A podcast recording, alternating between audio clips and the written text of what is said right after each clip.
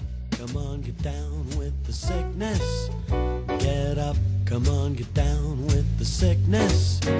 Get up, come on, get down with the sickness.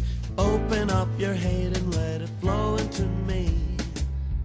Get up, come on, get down with the sickness. Your mother get Welcome up, to on, Chronically Fully Sick. Before we begin, we'd like to acknowledge that we're recording today on the stolen lands of the Eora and Gulen Nations. Sovereignty was never ceded, and this was and always will be Aboriginal land. Welcome to Chronically Fully Sick, episode thirteen, the spookiest episode of all. Ooh. All that remains are memories. I remember a time of chaos, ruined dreams, this wasted land. But most of all, I remember the road warriors, the women we called Chloe Sargent and Joanna Nilsson. To understand who they were, we have to go back to the other time when the world was powered by the black fuel and the desert sprouted great cities of pipe and steel, gone now, swept away. For reasons long forgotten, two mighty warrior tribes went to war and touched off a blaze which engulfed them all. Without fuel, they were nothing. They built a house of straw. The thundering machines spluttered and stopped. Their leaders talked and talked and talked, but nothing could stop the avalanche. Their world crumbled, cities exploded, a whirlwind of looting, a firestorm of fear. Men began to feed on men. Mate, I just went out and had a durry in the time that you were, in the time that you did that intro. Oh, gosh. That was an excerpt of, uh, I think, believe the start of Mad Max two? Yes, I believe so. One of our yes. finest exports. Yeah. Yeah, a real uh, slice of Australiana there for you, overseas listeners. Joe's just absolutely on one with these intros. They're just getting more and more ridiculous, and this is what lockdown does to people. This is what it does to the brain. It's interesting it's, it's to watch. Strangely, it's strangely pertinent, is that the word? Pertinent? Oh, yeah, mm. to a, the crumbling society and the world ending around us. Yeah, yeah, absolutely. yeah, yeah, that whole yeah. thing. Yeah, that, yeah, old, yeah. that old, that old chestnut. Absolutely. But yes, you are right, Chloe. I have been in lockdown yet again in yes. this wonderful city, Melbourne, in this year of our Lord twenty twenty-one. But unlike many other places, it will be ending at midnight tonight, which yes. does date this podcast recording horribly. Oh yeah, that's that's fine. A bit emotional about being under lockdown again after the seven months that Melbourne went through last year. It kind of just yeah. revs us all up a bit. How long so, was this one? Oh, only like five days. It's fine. Yeah, but still. As soon as you, like, the lockdown begins, I suppose it's like all of the sort of memories of that seven months it must just sort of rise up again. People throw around the, you know, P T S D thing, but, you know, mm. it kind of does feel a little... Yeah, like absolutely. Sometimes. Yeah. Speaking of not trauma, though, mm. um, you've had a pretty good week, yeah? Yes. So, yeah, very, very, very excited. If you don't follow me or us on our social medias, uh, you would not have seen that I adopted a cat, and I'm so excited. His name is Noodle. He's so cute. And he um, he came to me through, uh, you know, destiny and fate and all of those types of things. But um, mm-hmm. it was a family that had dogs and another cat and lots of kids and that kind of stuff, and they just they were heartbroken to give him up. But one of the youngest daughters had developed a, a severe allergy to him because he is a long hair baby. So they decided... And a little they, squishy face. Yeah, so he's like a, one of those sort of like Persian exotic kind of things. And yeah, it was very emotional. It was an emotional roller coaster.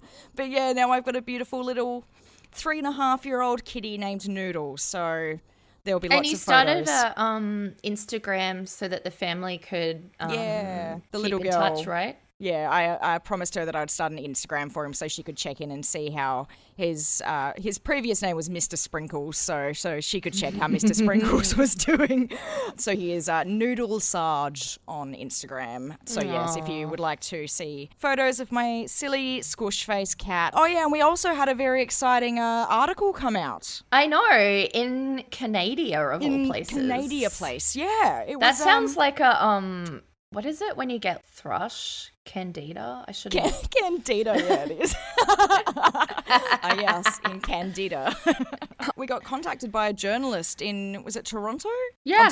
Yeah, she contacted us and asked if we could give insights into what it's like dating and uh, dating and relationships and sex and all of that jazz with our chronic illness, which weirdly enough lined up exactly with the topic of our last episode. Yeah, they asked us before that, which was kind of weird. Yeah, uh, well, and it's in the London Free Press in Toronto if you yeah. want to read that. I managed to get a silly quote in there that had a Seinfeld reference. You know, when you're chronically ill and you've got limited energy and you're fatigued and all that kind of stuff, you have to be picky and choosy about who you uh, spend time with. So I feel like uh, Elaine from Seinfeld, where she has the, like, drought of contraceptive sponges, and so mm-hmm. she has to decide if people are sponge-worthy. A true yeah. classic. She said I wasn't sponge-worthy. Wouldn't waste a sponge on me. Yeah. And our friend Kylie Maslin was in there as well, the... um. Yes. Esteemed author. Yes. Esteemed Spoonie author, who we yes. love. Our queen and icon. Mm-hmm. Other news I would like to report, which made me kind of particularly excited because, I don't know, I guess I'm a nerd for this kind of stuff. Mm. And, like, no one has paid us to say this. Can I just... Oh, yeah. We have absolutely no sponsorships whatsoever. But, you know, if they want to send me a free pair of shoes, like... Oh, yeah. Totally sw- Totally sweet. I would um, also like a free pair of shoes. I love shoes. Anyway, uh, continue. I was I was so delighted to see um, Nike release a new pair of sneakers this week. These new sneakers that I'm super excited about actually come from a design that was developed in twenty twelve. A teenager wrote to Nike who had, I believe, cerebral palsy mm-hmm. and overcame many of the physical limitations doctors predicted for him, but tying his shoes really remained a challenge. Yeah, yeah. And so he was going into being a college freshman and wrote a letter to Nike saying, my dream is to go to the college of my choice without having to worry about someone coming to tie my shoes every day. Oh, I've worn totally. Nike basketball. Yeah, I've worn Nike basketball shoe- shoes all my life. I can only wear this type of shoe because I need ankle support to walk. Mm-hmm. At sixteen years old, I'm able to completely dress myself, but my parents still have to tie my shoes. As a teenager who's striving to become totally self-sufficient, I find this really difficult. Yeah, absolutely. Um, it's one. It must be like one of those things that is like very demoralizing, you know, kind of thing. It's like, yeah, for fuck's totally. sake, like, you know, why do I have to do this shit? I know. Yeah. Matthew uh, Walzer is his name. Yeah. Um, and he worked with a designer at Nike called Toby Hatfield. And they developed this design with him totally. That particular design had a, a kind of zip that curled up the back um, mm. in kind of like a way that would follow the gravity of you sort of pulling your sh- the zip across and up oh, on the back of gotcha. the shoe. And Walzer at the time s- said, when I put the shoes on every morning, they give me the greatest sense of independence and accomplishment I've ever felt in my life. Yes. That brings us to February this month. Nike have sort of gone on that knowledge that they developed with that first set of shoes. Yeah, yeah. Um, with Matthew. Um, and they've announced the Nike Go Fly Ease. And so that actually doesn't require the use of any hands to put on or take off. Yeah, I think that's the coolest thing about it. Like when I first I saw them, I was like, so many of the sort of accessibility shoes and all of that kind of stuff, it's like, oh, Velcro or zips and stuff like that. And for mm-hmm. people that have mobility issues and shaky hands and that kind of stuff, like that kind of thing, it's like it's easier but it still can be challenging, you know. I'm one of those people that just try and put my sneakers on and take them off by like squishing the back of the shoe down. Same. All of my shoes have like the back of them squished down because I'm like, oh god, I bend I over and now I'm lightheaded and yeah.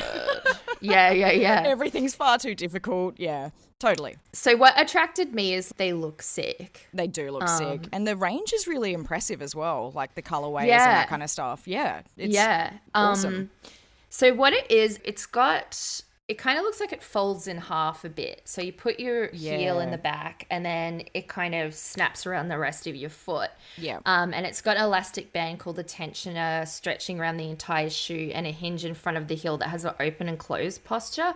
So yeah. when the weight presses down on the heel, the hinge locks closed, allowing the band to keep the shoe on tight. And so when you take the shoe off, you place a foot on the back of the other shoe's heel kicker and then pull your foot up and it pops the hinge open and allows you to slip your foot out. So Which it's is basically essentially what I do anyway, but yes, just without a hinge. A... yeah, yeah, yeah. You know, so it's a it's... very sort of like intuitive sort of situation, because that's how people kick off their shoes naturally, kind of thing. You know? I know, yeah. It's, so it's yeah. essentially kind of replicating what people's needs are and what they're trying to For real. do. Yeah. So I thought that was a cool bit of smart design yeah. that I thought I would pop in there. But yeah, if they if y'all want to send us some, like, yeah, we're just going to be tagging Nike at all at all times.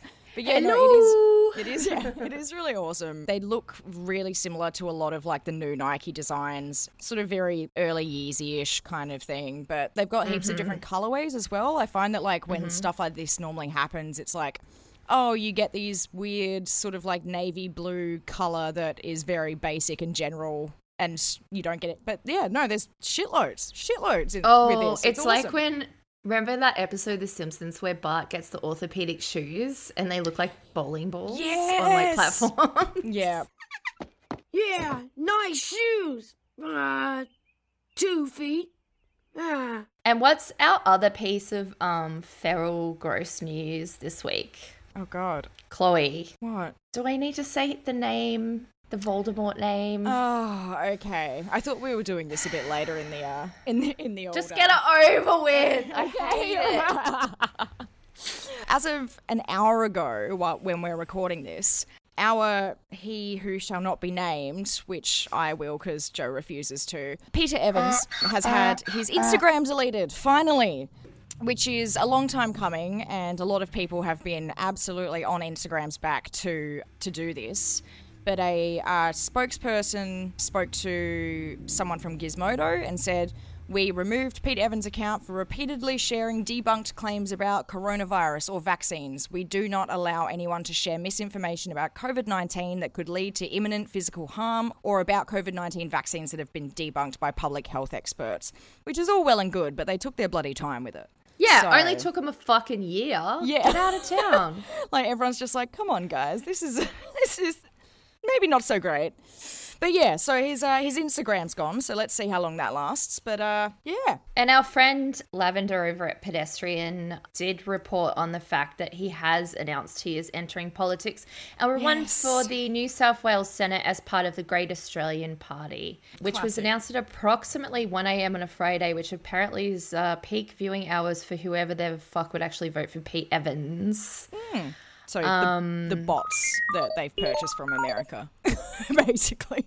The the Russians furiously yeah. tweeting in mm-hmm. their bunkers underneath the uh, Kremlin or yeah. whatever. Yeah, right next to all the lizards that run our government or whatever. Mm. And Lav, uh, bless her heart, she um, had an absolutely cracking headline for that story. Pete that Evans is entering politics and surely there's a fucking vaccine to stop this. Yeah, and she got so much hate from Pete stands. It's unfortunately something that happens when you work in digital media, that you get a hell of a lot of hate. So condolences, Lav, but you are a uh, Australian hero and we love mm-hmm. and stan you.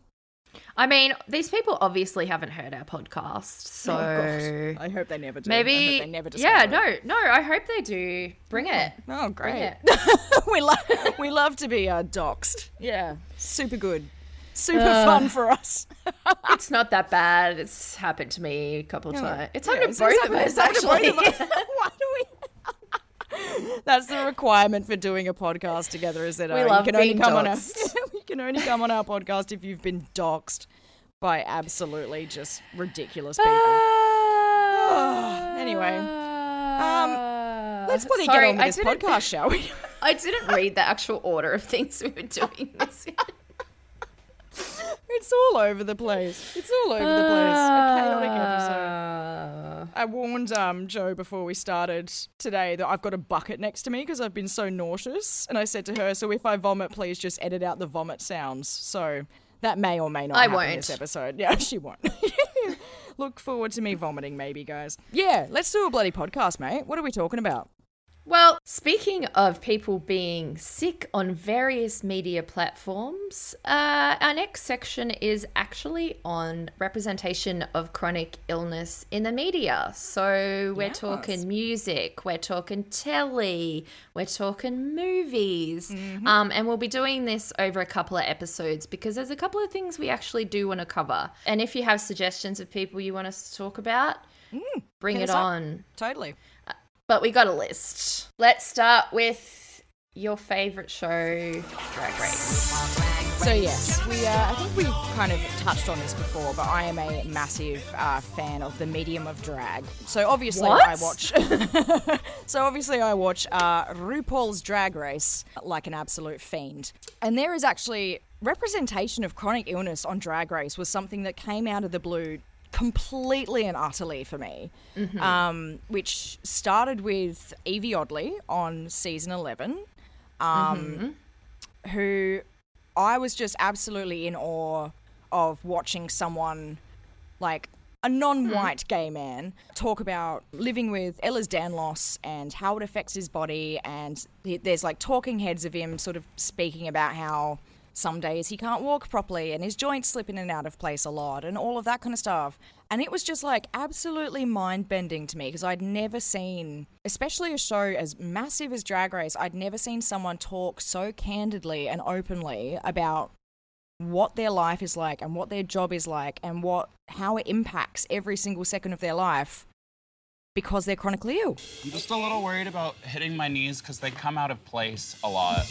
What do you mean they come out of place? They just pop out? Yeah, it's a part of my disease I got, girl. All of my pops out.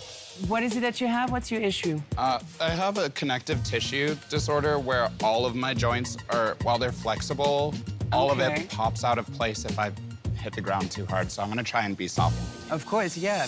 Thank you for telling me. And yeah, you should always be careful with your body. I have a disease called Ehlers-Danlos syndrome type three. I don't produce a whole lot of collagen, so I have extra skin like everywhere.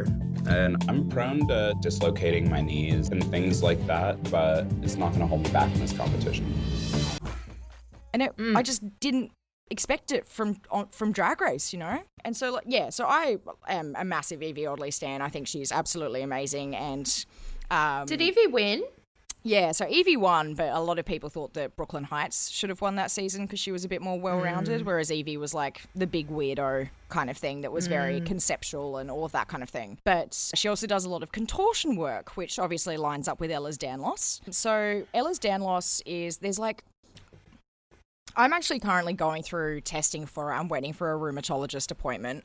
Um, oh, so is everyone at the oh moment. Girl. God, it is an unbelievable wait. And like, even in like, private over public, it's yeah anyway it is, you know, we do have a great medical system, but there's there's you know there's a lot of fall downs, as mm-hmm. we all know. So yeah, so basically Ehlers-Danlos, there's a heap of different types. I can't off the top of my head remember which one Evie has, but basically the general overview of Ehlers-Danlos is that your um, that your body doesn't produce enough collagen and um, some other things. So basically it means that you can do things like you're generally double jointed, your joints dislocate and relocate very easily. You generally have like quite stretchy skin. You know, you can do a lot of like contortion and bending and that kind of stuff, but that obviously lends itself to having Uh, widespread chronic pain, uh, joint pain, all of that kind of thing. And you get a lot of similar symptoms to fibromyalgia in the sense of like brain fog and memory loss and all of that kind of stuff as well. Mm. So yeah, there are a lot of people who have been diagnosed with fibro and then get diagnosed with Ehlers-Danlos as well. It's a quite a common thing. Um, mm. But uh, yeah, it doesn't lip syncing ne- and doing like death drops would have just I can't, oh. I cannot imagine. Unbelievable, right? And like yeah. So there's yeah. So RuPaul's Drag Race is its own beast, obviously. And then they actually released a series called Work the World. And it's a documentary kind of series that follows these drag queens when they're on tour all around the world. And there's an episode about Evie, and there's just this one scene where she's on tour and, you know, you watch how stressful and, like, the toll it takes on your body to be on tour in general. And there's just this one scene where she's preparing for that night's show and she's obviously having a massive flare-up of um, Ehlers-Danlos. And she's just trying to apply her makeup and is just crying because she's in so much pain and like it's like wipe, wiping off her own makeup and all of that kind of stuff. And then she's just like curled up on a couch like an hour before she's about to go on stage and do all this contortion stuff. And it is just, it's something that I really just never expected to see on television, you know? Like mm. it was heartbreaking and I cried my eyes out watching it. Um, and you can't take painkillers if you're going to do something like that, because you like might you hurt do, yourself even more. Like, yeah. And if you're having no. a flare-up as well, sometimes if you push yourself and try to, like, push through and all of that kind of stuff, it makes you even worse the next day, you know? So, like, it can be this horrible snowball effect. So it must be just, like, having flare-ups in general is hard. I can't imagine trying to do it and then, like, being on a tour bus for sixteen hours, like, just watching this, I was just in absolute awe watching this mm. beautiful, beautiful drag queen. And she sort of speaks about how she doesn't know how many years she has left to be able to do drag and that kind of stuff, because mm. at some point her body is just going to go, you can't do this anymore. And so she's trying to do all of it as much as she can now while she still can. All of these conversations just, like, hit all of these different points in my heart that were just so, it was all so close, so close to home, you know? Making that choice is really difficult too, because Absolutely. she's been given this, like, amazing opportunity. Mm-hmm. And I get what she's saying to, like, push herself as much as she can, because she doesn't know when the end period is going to be. But if you push yeah. yourself as much as you can, the end the end of it might be sooner as well. Totally. And drag is hard on, like, the body in general. So the fact that mm. she's doing it with, you know, a joint condition is just beyond amazing. Like, mm. it is. Mm. But, yeah, it will have an impact on her body for sure in the longer term. So, and then this year we've actually had this double barrel of chronically ill people on Drag Race, which is just absolutely incredible.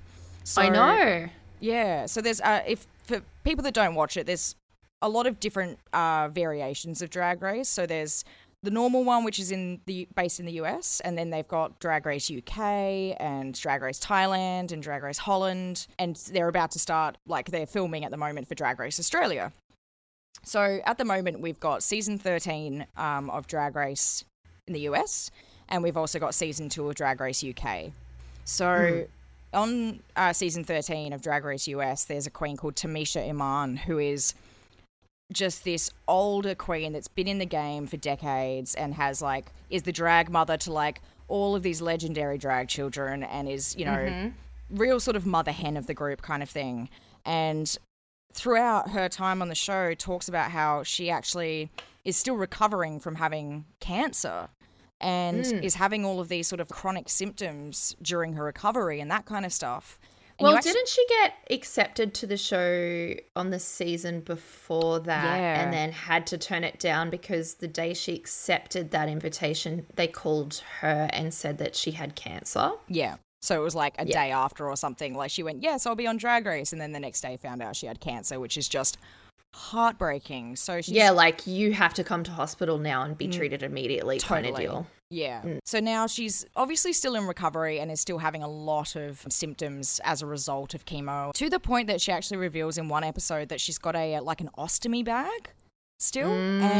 and and that's is, really quite late into the absolutely and it's into ab- the piece. Yeah. And it's actually quite amazing because, like, it's She she tells you in this sort of talking head bit that she actually hasn't told anyone at Drag Race that she's got an ostomy bag. So, like, none of the other queens she's competing against know that she's... And this is this is when she's trying to do choreography with a hula hoop. Fully. Like, a hula hoop. And it's, like, this intense choreography. And she's supposed to be, like, fucking death-dropping and shit like that. And it's... I'm like, I... How are you doing this with an ostomy bag? She sort of says death dropping, just, for those that don't know, is like um, kind of like the splits and then also falling on your back at the same time. Yeah, sort of. It's a jump kind of dramatic move that comes from the uh, voguing scene, like ballroom scene in Harlem. The amount that they must hurt themselves when they're trying to learn how not to hurt themselves is I know. unbelievable. But yeah, like she's... Tamisha is this, like, unbelievably seasoned queen. She knows what she's doing, but she sort of actively says that she has to take it easier than she normally would, or that she would have years ago, because of how her body is reacting to doing all of this kind of stuff. And mm. yeah, that scene where she talks about having an ostomy bag and not telling anyone about it and having to do choreography with a hula hoop is unbelievable. I'm trying, but at the end of the day, I have another problem. It's not just the cancer. I'm here with an ostomy bag on my stomach. It's an open wound, and it limits my mobility. I can't do the things that I normally could do. Here we go, one more time. Five, six, Especially when she finally does sort of talk about her cancer and that kind of thing and her recovery. And even though she's talking about it a little bit, doesn't tell them everything. And there's this one weird scene where, like, the judges panel starts having this conversation about whether they should judge her in the same way or whether they should give her lenience because she's sick. And I found it just the most bizarre like, conversation. Because I yeah, felt like, like going, Rue, you would never race, be able to do this. Drag Race, and I'm sure a lot of other people, like, I, I watched it on the reg. I like it as, you know, it can be quite emotional and, like, mm-hmm. yeah. a really fun and beautiful show to watch. But, you know, oh, by talking about problems. Drag Race, yeah, yeah, we're not saying that Drag Race is perfect and doesn't God, have no. tremendous problems. Yes. Because there's a lot of issues here. It's it's more just like one of the first moments in my life that I sort of saw these, like, talking heads of people, not in a documentary about chronic illness, but on a show about something completely different, talk openly mm. about chronic illness, if that makes sense. Totally. Um, totally. But yeah, that is not to say that Drag Race is without problems, because, hoo boy, there's a lot there. Did you think that that was badly handled by the judging panel? It just made me feel a bit weird because, like, I mm. I know that it is, you know, like, and Tamisha probably wouldn't want, have wanted to be judged differently because of her chronic pain and all of that kind of stuff. But, you know, it, I don't know, it, it just, just the conversation made me feel a bit like, bitch, you try and do what she's doing. Like, she is. It made me feel gross. I yeah. didn't like it. And and I think at one point she was saying, Tamisha was saying that she's essentially trying to do choreography with an open wound on her body. Yes. Mm-hmm. And that's what freaked me out because I was like, surely that there is some sort of liability risk here. Like, I, yeah, um, I kind of wish she that didn't she'd tell them. Yeah. yeah. I just wish that she'd maybe spent another year resting and recovering and then gone on the next season, you know, like. But they were like, oh, we could see fear in your eyes when you were doing this choreography. I'm like, yes, yeah. bitch. It's because she's got an open wound on her body. Yeah, and an ostomy bag that she's scared that she's oh, about to split Jesus open. I would Christ. have fear in my eyes as well. Yeah, it was. I mean. That was a bit mm. of a weird situation. And I think it is one of those bizarre things where, like, you watch a lot of the, like, these queens that, and I'll get to the third one in a second, but a, a lot of mm. these queens and the difference in their sort of transparency level. Evie, for example, was, she was quite, like, open about talking about her Ehlers-Danlos, um, and, you know, was open to sort of telling choreographers that she couldn't do that today because she had to rest her knee and all of that kind of stuff, but wouldn't go into detail about what Ehlers-Danlos kind of was to them, but was sort of open in the talking heads afterwards. But don't we get afterwards? sick of, like, explaining it to people and try, like, oh, God, I just yeah. tell people I have, like, arthritis sometimes or a headache totally. or a slip disc to avoid these these conversations because yeah. people don't understand what it is, and I'm tired of explaining it, and half yeah. the time they don't believe me anyway because they've never heard of it. Yeah, and they don't know what you're talking about. And exactly. And, and I think the other thing is is that, like, there's it's such a big thing on the show that they if anyone sort of goes, oh, yeah, but I, I can't do that because of this. People, like, they get penalized for making excuses. You know what I mean? Mm. So, like, it mm-hmm. was probably a self-preservation thing. Um, totally. I think that's what Tamisha did as well, but she went to the sort of, like, furthest end of the spectrum of hiding absolutely everything, like, did not mm-hmm. want to talk about any of her symptoms because mm-hmm. it was almost like she sort of saw it as a sign of weakness, which made me very heartbroken to watch. Do you think it's because she was an older person? I think that was there was some element of that as well, totally. Um, mm. Because she was so much older than all of the other queens that she was competing against, I think it was she just didn't want to risk them thinking that she was in some way a weak competitor. So, mm. yeah, which is heartbreaking. But I and think it shouldn't be there the might case. be an there might be an element there of, I think, with younger age groups, maybe disclosing chronic illness also might be more acceptable than yeah. it would have maybe been for her too. Mm, yeah, totally. I think a lot of... I can't um, speak on her behalf, but I'm just yeah, sort of... We're just know. speculating. Well, I think a lot of people of sort of older generations do tend to struggle to open up and talk about a lot of, like, chronic illness stuff a bit more. I've Oh, I mean, God, I've, like our our... My family are... fucked. I'm like, guys, well, talk about like it. Older people with en- endometriosis and stuff was totally never talked about until now. Absolutely. But anyway, but getting yeah. off track. And then the um the, the third person with chronic illness, and the again, the fact that there's three people with chronic illness on this show is just baffling, like mind-boggling to me. It's amazing. On the other end of the spectrum of just being super fucking upfront about it and just being like, fucking deal with it, bitch, like...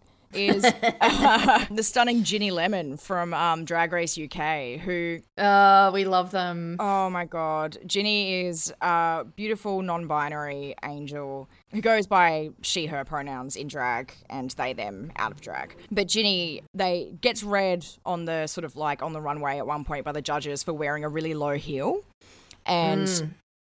turns around and just goes, yeah, well, I've I've got fibromyalgia, so I've got to look after myself. And listen, why don't you wear a heel? There is a, like a medical reason why I don't. It only literally happened just before I came to the show. I was diagnosed with fibromyalgia, which is chronic pain. And I don't want to use it as an excuse no. at all. Well, maybe wear a nicer colour. And it was I just hooted so loudly at that same, piece. I yelled. Like, I fully yelped at my T V. It was just one of the most glorious, like, love it or leave it, bitch. I'm wearing my grandma heel because my my bones ache. Like, it was just so fucking, you know, oh, it was, Ginny is just what I, like, I'm going to love and stand Ginny forever because she is just so punk rock. She is like, oh God, just, you know. She's like Keith Flint from The Prodigy in drag. Totally. Oh my God. Yes, that's perfect. But yeah, yes. So Ginny was super open about having fibromyalgia and Um, I guess, I'll, you know, we probably should have done a spoiler alert because this is a fairly recent episode. Whatever. So spoiler alert, if, you, if you're not up to date with Drag Race, just turn off now. Ginny essentially walks, when she's uh, up for elimination, rather than lip-syncing for her life to stay in the competition, just goes, yep, catch her, and just walks off the stage. And then in her interview is just like, yeah, I'm, I'm fucking knackered. Like, I'm tired. I just want to go home. And... Isn't I'm that, going home to bed. I'm going home to bed. And I was like, that is the most chronic illness energy oh, I've yeah. ever seen in my entire life. Like me being like, oh, God, why did I sign up to this? No, oh, I want to go home. Like, no, not yeah. for me.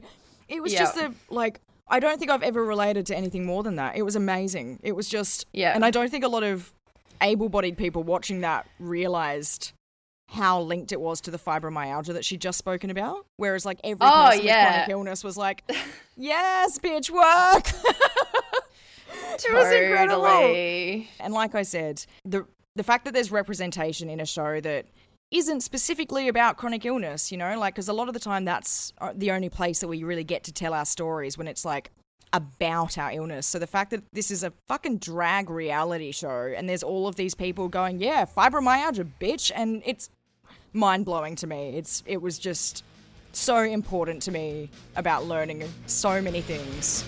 Came along at exactly the right time for me. That girl thinks she's the queen of the neighborhood. She got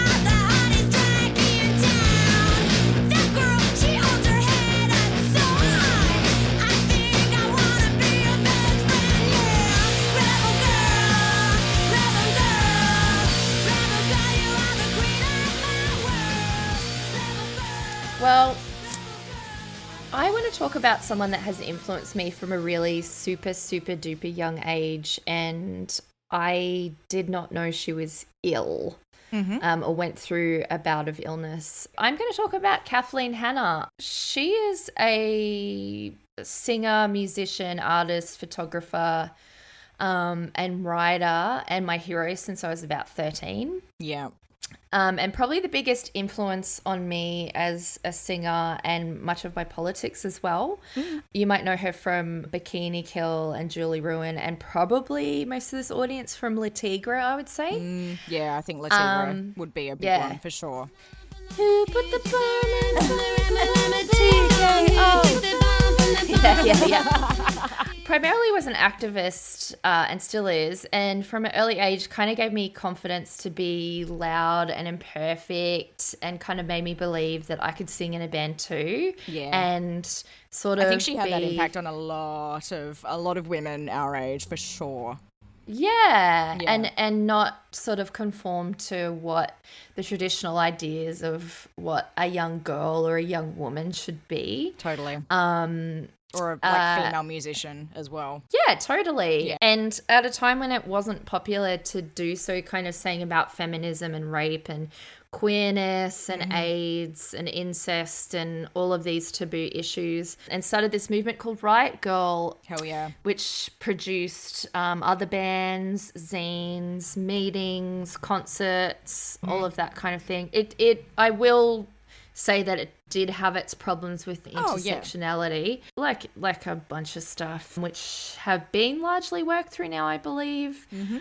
hopefully. And as a musician as well, it's come across a lot of sexism and barriers and like awful shit. It kind of yeah. gave me the confidence to like never, ever like give up and never let anyone sort of tell me what to do. Yeah. And if you've seen bands like Camp Cope now, I guess, mm. say, you know, Girls to the Front, Yeah. That's oh yeah. They they're Kathleen running because started that. Yeah, they're running because Kathleen walked. All girls to the front.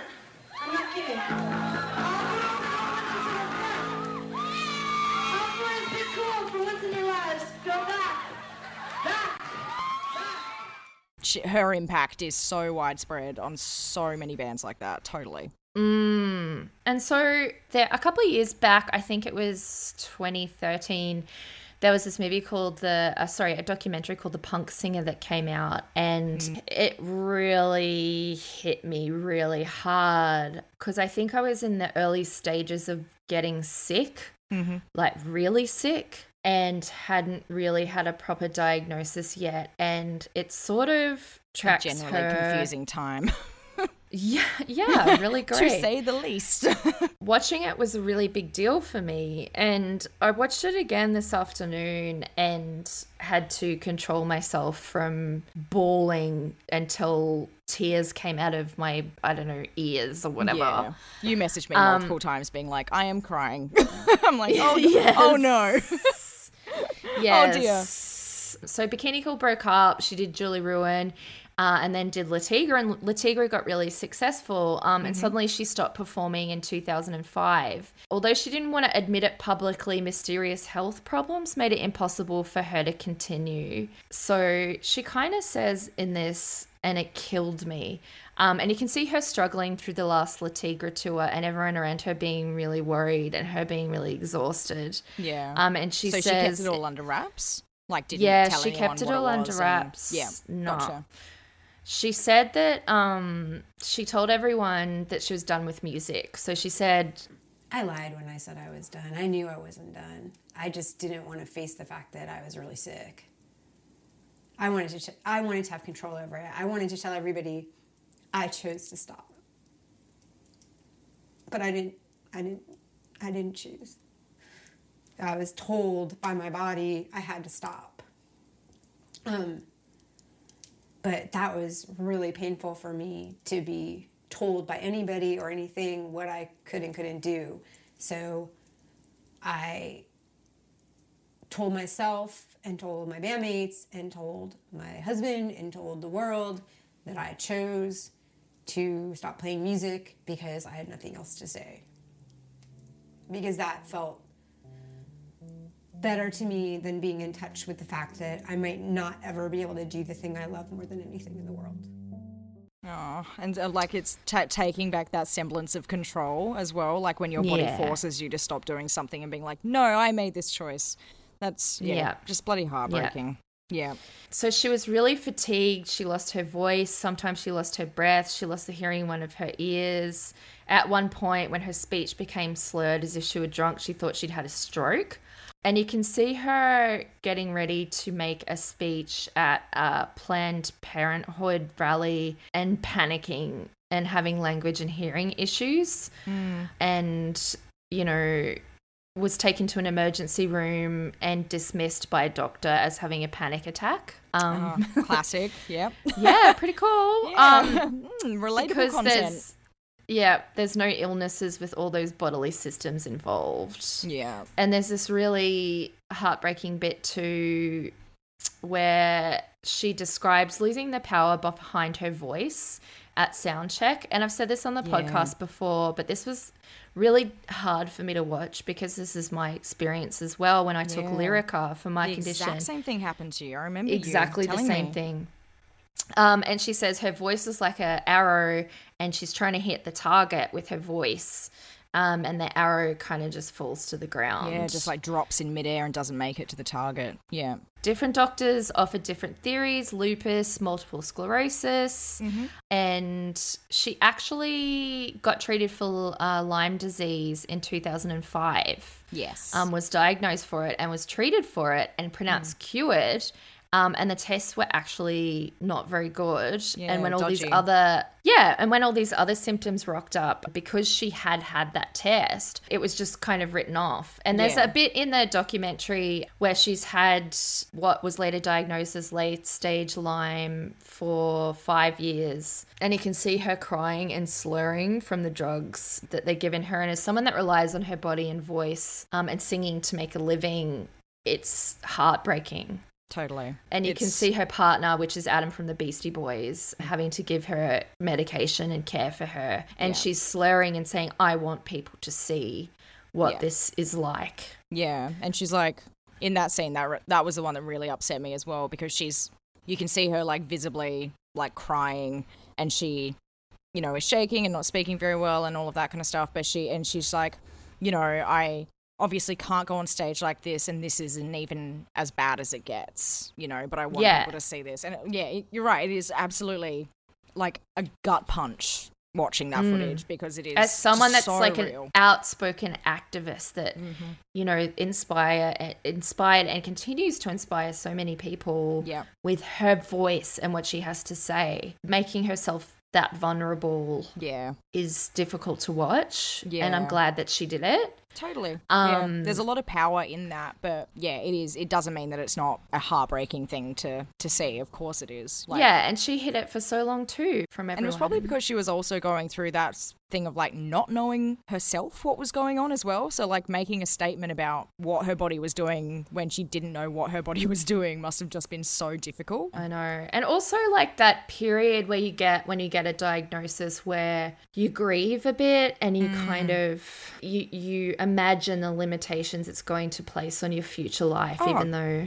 Totally. Yeah. You go through the full like stages of grief, and it isn't something that you just go through the five stages of grief and then you're kind of done. Like you go through them as like in a cycle is what I found. Mm. Like you keep going mm. through all these things, and it is, it's just, it's so difficult. And especially when your livelihood depends on it and is then taken away from you, your livelihood and also like the thing you love doing the most. Yeah. Is, yeah. Yeah. Doesn't surprise me that she kept it under wraps for a little bit, because it, it must've just been just one of the most difficult periods of her life.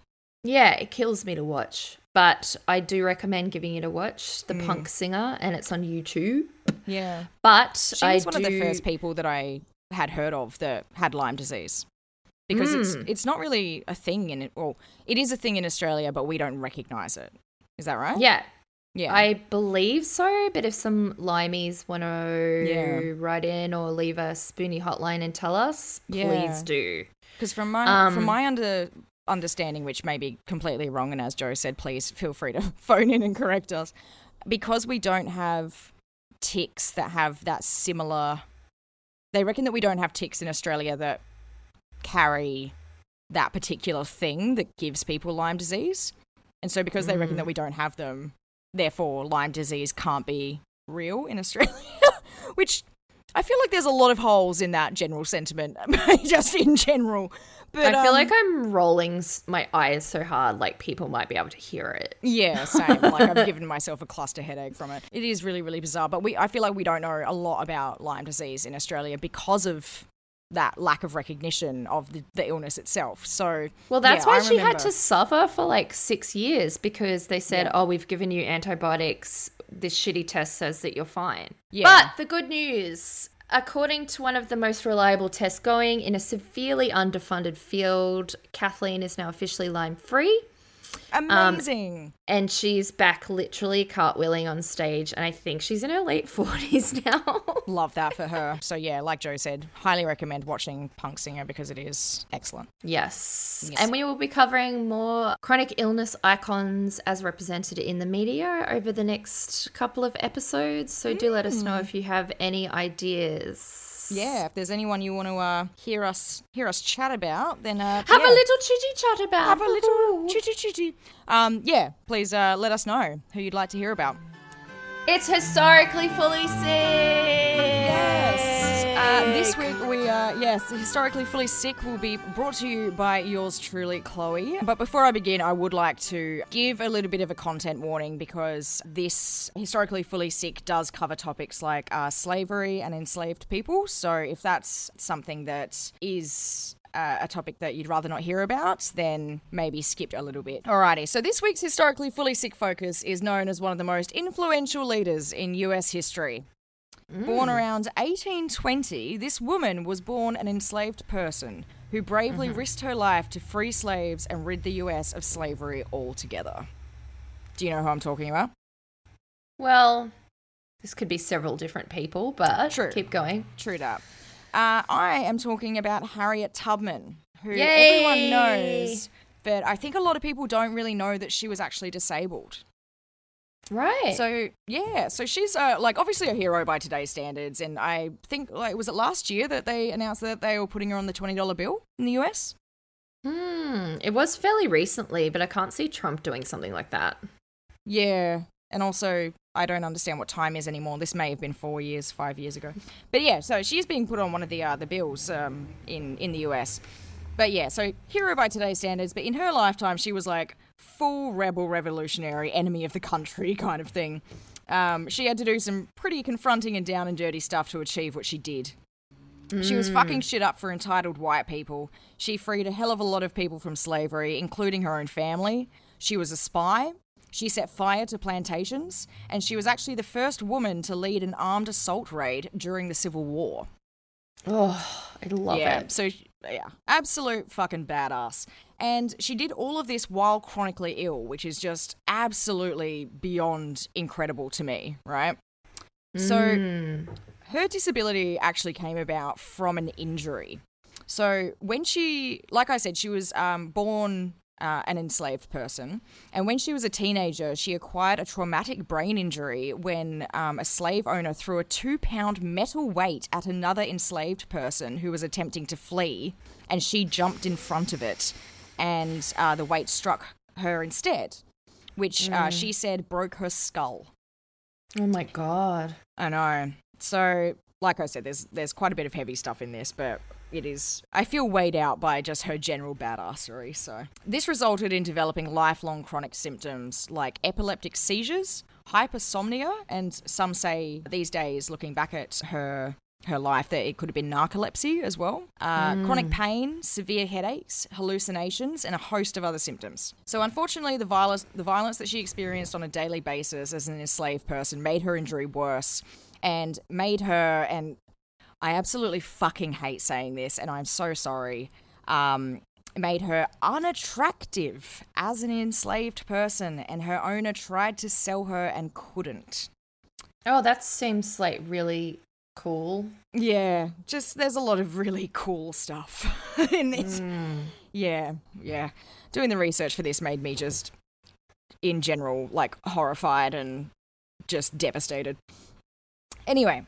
So she finally managed to escape slavery around eighteen forty-nine using a grassroots anti-slavery activist network, which was known as the Underground Railroad. Mm-hmm. Um, so over the next decade or so, she became what is referred to as a conductor of the Underground Railroad, dedicating herself to freeing an enormous amount of enslaved people, including some of her family members, using the Underground Railroad, Railroad network. She freed so many people that her nickname was Moses, who was the fella in the Bible that led the enslaved Israelites out of Egypt to freedom. Mm. It's estimated that she directly, personally led around seventy people to freedom herself during this time, but she provided escape instructions to countless more.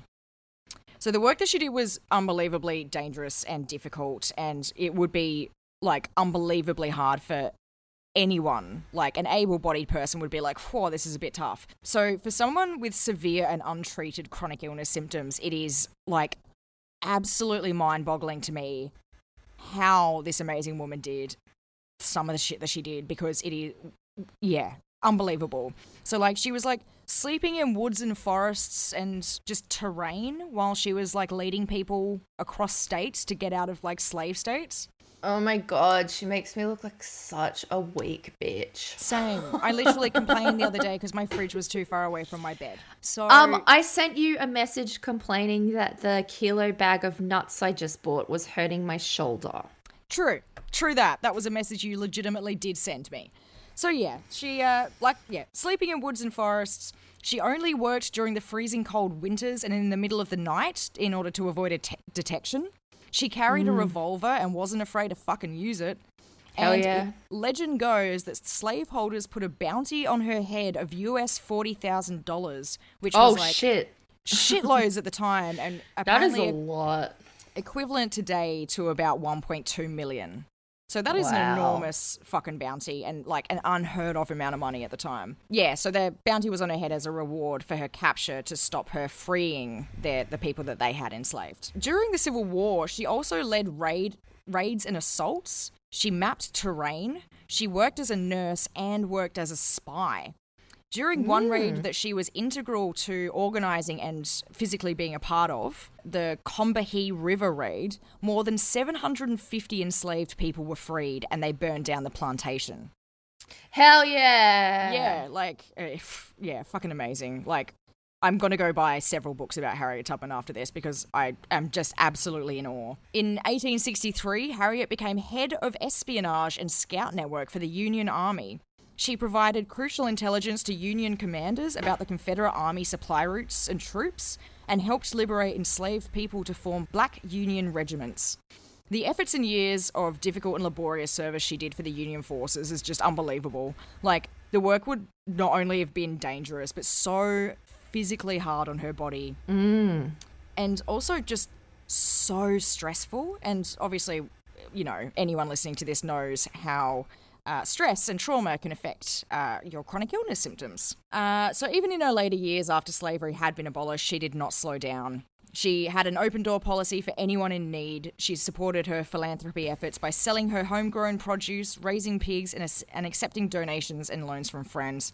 She remained illiterate and yet toured parts of the Northeast, speaking on behalf of the women's suffrage movement, and worked uh, with noted suffrage leader Susan B. Anthony. In eighteen ninety-six, she also purchased some land and opened an old folks' home specifically for older people of colour, which she actually moved into herself towards the end of her life.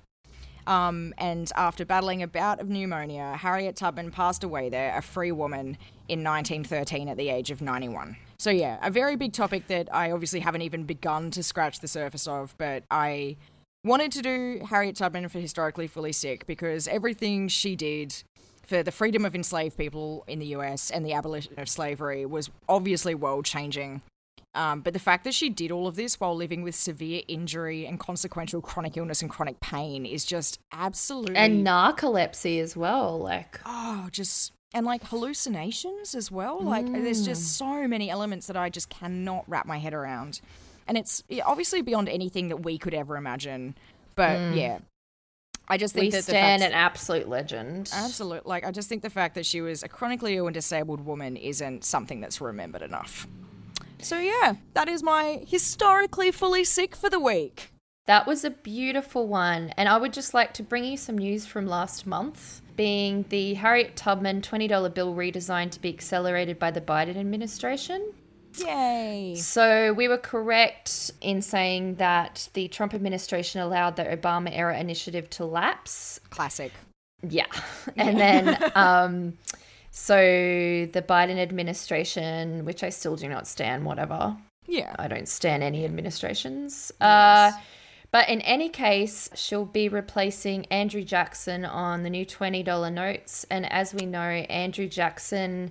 Um, President Andrew Jackson uh, slaves, famously, yeah, owned, I think, about one hundred fifty enslaved people, so suck yeah. shit.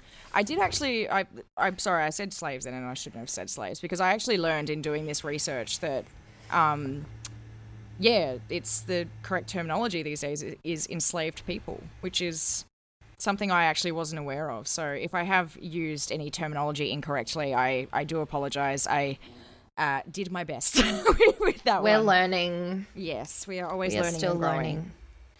But yeah, um, Harriet Tubman, what a fucking bad bitch. Unbelievable. Ugh.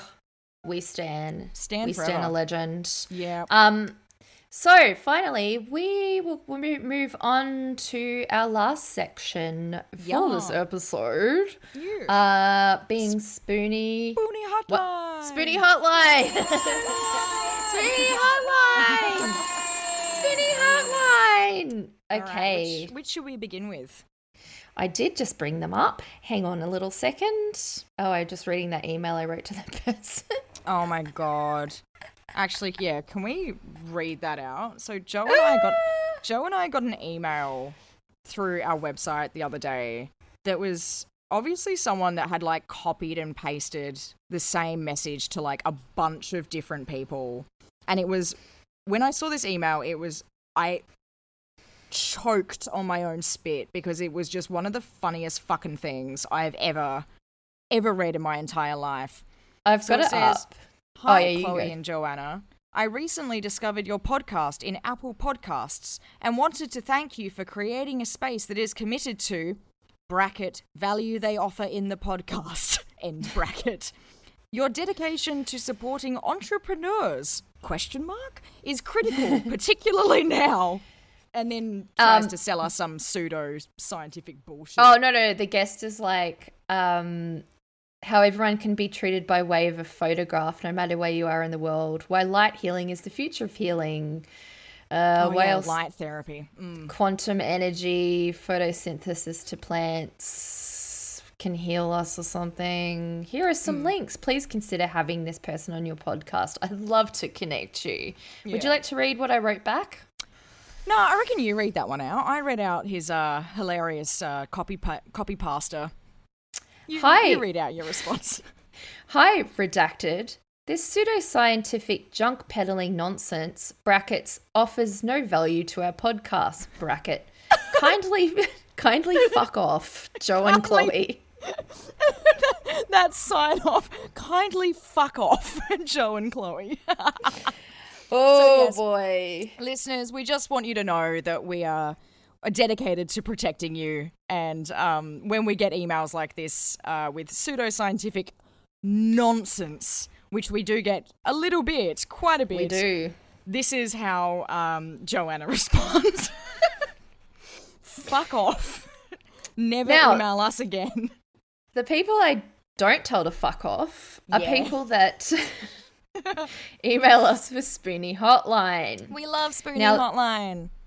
Okay, our first Spoony Hotline for this week is from Jessica, and Jessica is all the way from Ohio in the U S. Over to you, Jessica.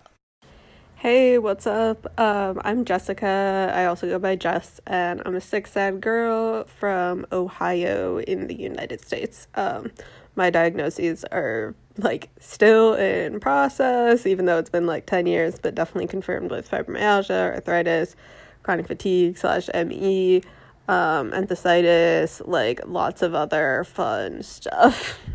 Oh my God. Okay, so when it comes to dating with chronic illness and disability, it is a whirlwind. Um, I'm definitely someone who is inclined to like disclose as soon as I can bring it up naturally and it doesn't feel forced, just because it's such a big part of my life and identity. So I feel like, you know, if anyone's going to be in my life in any capacity, they need to know that and under in order to understand like where I'm coming from and my behavior in different contexts. So most of the time when I disclose my chronic illness, chronic pain, chronic fatigue, um, usually I kind of get like a slight acknowledgement, but they don't really ask questions, which is not the mood, and that's not going to be a person for me. But the real kicker is one time I told someone, and then periodically whenever I would like vent to him, he uh, would sometimes like validate what I was going through, but would also just be like, well, I mean, like, at least you're still hot though.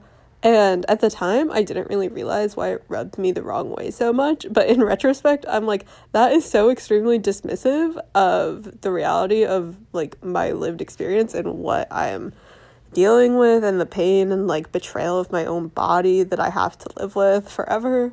But also, it's just, like, are we just stating facts here? Like, I don't understand what the point is, because, like, my quote-unquote hotness is something that is, like, serving him in this context, or like that's the only way he's seeing it. But really, it's like, even though my body like can suck sometimes, like, yeah, I know it looks good, that is a silver lining, but like I don't need him to tell me that. Oh my god, Jessica, oh my god. I can relate to that so much. And also, you sexy hot bitch, love this for you, but so so dismissive. But also, what a dickhead. my favorite my favorite part of that was just like, are we are we just stating facts here? I yeah, actually I'm... for once in my life don't really know what to say. it, like I can't stop laughing, and I feel bad because that is like, it's so dismissive and so gross. Yeah. yeah. But it's just the way that you presented that, Jess, was just so funny. I'm so oh, sorry. And like, because people with illness or disability can't be hot, like, fuck off. Yeah, illness exactly. and disability is hot girl shit. I, it's, yeah, I'm doing hot girl shit. I'm being disabled. Um, like, putting an ice is. pack on my vagina is hot girl shit. It really is hot girl shit. No, honestly, it's um, we are all hot, sexy babes, and that means, you know. And, you know, being also disabled. Those two things are not mutually exclusive. But, uh, yeah, you're right. That is uh, just him saying things that something, like something that served him. So, fuck that guy. Mm.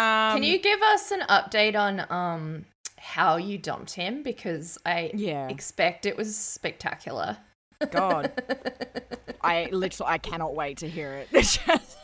please, yeah. please, please if call you're us ever again, in Australia, Jess. Jess Just, we need to take you out for a beer because we have a lot to talk about. Thank um, you so much for that one. Okay, let me find the next one.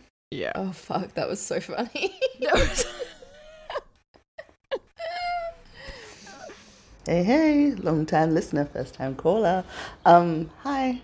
Hi, Chloe. Hi, Joe. Um, I'm just really hit. I've got a different kind of disability to the most of the folk. I'm actually, um, I've got keratoconus. So there's like a chemical in my tear or something like that that erodes my corneas, causes them to tear, and they scar over, and I can't see. So essentially my vision without my contact lenses is like looking through frosted glass. Um, so I'm entirely blind. Like, I think my prescription's like twenty something. It's ridiculous. Anyway, um, I lost a contact lens, and they're like specifically made for my eye, and they cost five hundred dollars each, and they're not claimable on Medicare because um, I they are cosmetic, even though I'm totally blind without them. And if I go in and get a new one, the dude's going to want to do all these other fucking tests that cost like upwards of like around seven hundred dollars.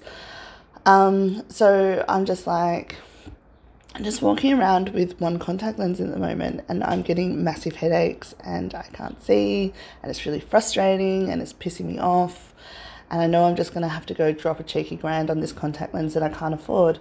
Um, yeah, that's it. That's the meme. That was, of course, Leah from the uh, Loud, Angry and Not Sorry podcast, uh, which is an excellent feminist podcast that everyone should be listening to. Um, and as you can hear from Leah's uh, message, Leah is extremely funny and awesome, but also I'm so fucking pissed to hear that oh about your contact lens, baby. God. Feel like when I was listening to your message, Leah, I physically was making noises like I'd just been punched in the gut. Like you being like, okay, this one costs five hundred dollars, and also it's not on Medicare, and also it's cosmetic? Cosmetic? How does that work? Oh, my God. Oh, that must be so fucking frustrating, mate. Holy shit. Yeah. five hundred dollars for a contact, for one contact lens, and she's walking around with one in as well. Yeah. Oh, my God. I can't I'm even so imagine sorry, how babe. frustrating that is. That is that is red hot bullshit. Like, I really mm. cannot wrap my mind around the cosmetic thing. That is just, that doesn't make any fucking sense. Well, anyway. it's like, it's, her, her case is a bit more um, extreme than mine, but I still have to pay for it to work at all. I still have to pay about nine hundred dollars to get Botox in my jaw to stop me grinding so much that I crack yeah. all my teeth and they fall out. So that's cosmetic, that's, apparently. Yeah, that's what I was thinking as well. Yeah, because people mm. use it to like lengthen their face or something. But oh god, um, it does make my cheekbones pop, babe. I'm not gonna lie. But like, look, there's cosmetic benefits, but uh, there's benefits, yeah. but anyway, Leah, yeah, that fuck is, that, that Leah. Is, yeah, fuck that noise. That fuck is that bullshit. Um, yeah, start a fucking GoFundMe or something, mate, so we can so we can share it and get at least some of that subsidized, because that is that is fucked. We oh can't have you squinting around town. Just Come a on. cheeky grand. Bloody yeah. hell. Uh, I know. Yeah. Well, that's I, I hate that. I hate that. Thanks, so I hate much. it. Thanks, I, I hate, hate it. it. I'm so furious for Leah. Oh my god. Oh my god. Anyway, you can help Leah by listening to her podcast, Loud, Angry and Not Sorry, available wherever you find podcasts. Yeah, just chuck her some money on PayPal or something, people. That is just, phew, every dollar counts. Yep. I'm, yep, I'm yep. flabbergasted by that. I'm fl- fucking flabbergasted. Are you really? Are you really, though? No, like, I know I should have um, less faith, but fuck. That's... I don't know, I think because people always go on and on about how we've got, like, one of the best medical systems in the world and stuff, and then whenever I hear stories like that, it's just that re-remembering of, like, yes, we do have one of the best, but the bar is so fucking low. Like, it is so oh, yeah. fucking low. Oh, my God. They'll find, anyway. a, you know, mm, some opportunity to just give you a, a quick, you know, tweak on the titty every now and then to remind yeah. you that uh, you ain't all that. Yeah, exactly. That's what they do. The old titty tweak. Hey! On that note, let's uh, let's wind let's this up. up. I'm gonna go tweak my titties elsewhere. Yeah, I know. I've got a got some titties to tweak. I've got to go see some titties to tweak. Um, oh, congrats! Yeah. Anyway, congrats to me. You can send us a spinny hotline at chronically fully sick at gmail dot com, and we're on social media. You can find us whatever. Yeah, and uh, please uh, rate, ruin, review, and subscribe. Rate, ruin. Are, rate, rate and ruin us. Just fucking hell. This has been a long episode, and honestly, I need a drink. Um, yeah, rate, ruin us, and subscribe, and whatever. Just give us a review because we're very professional podcasters. Anyway. All right, see yous. Catch us, guys.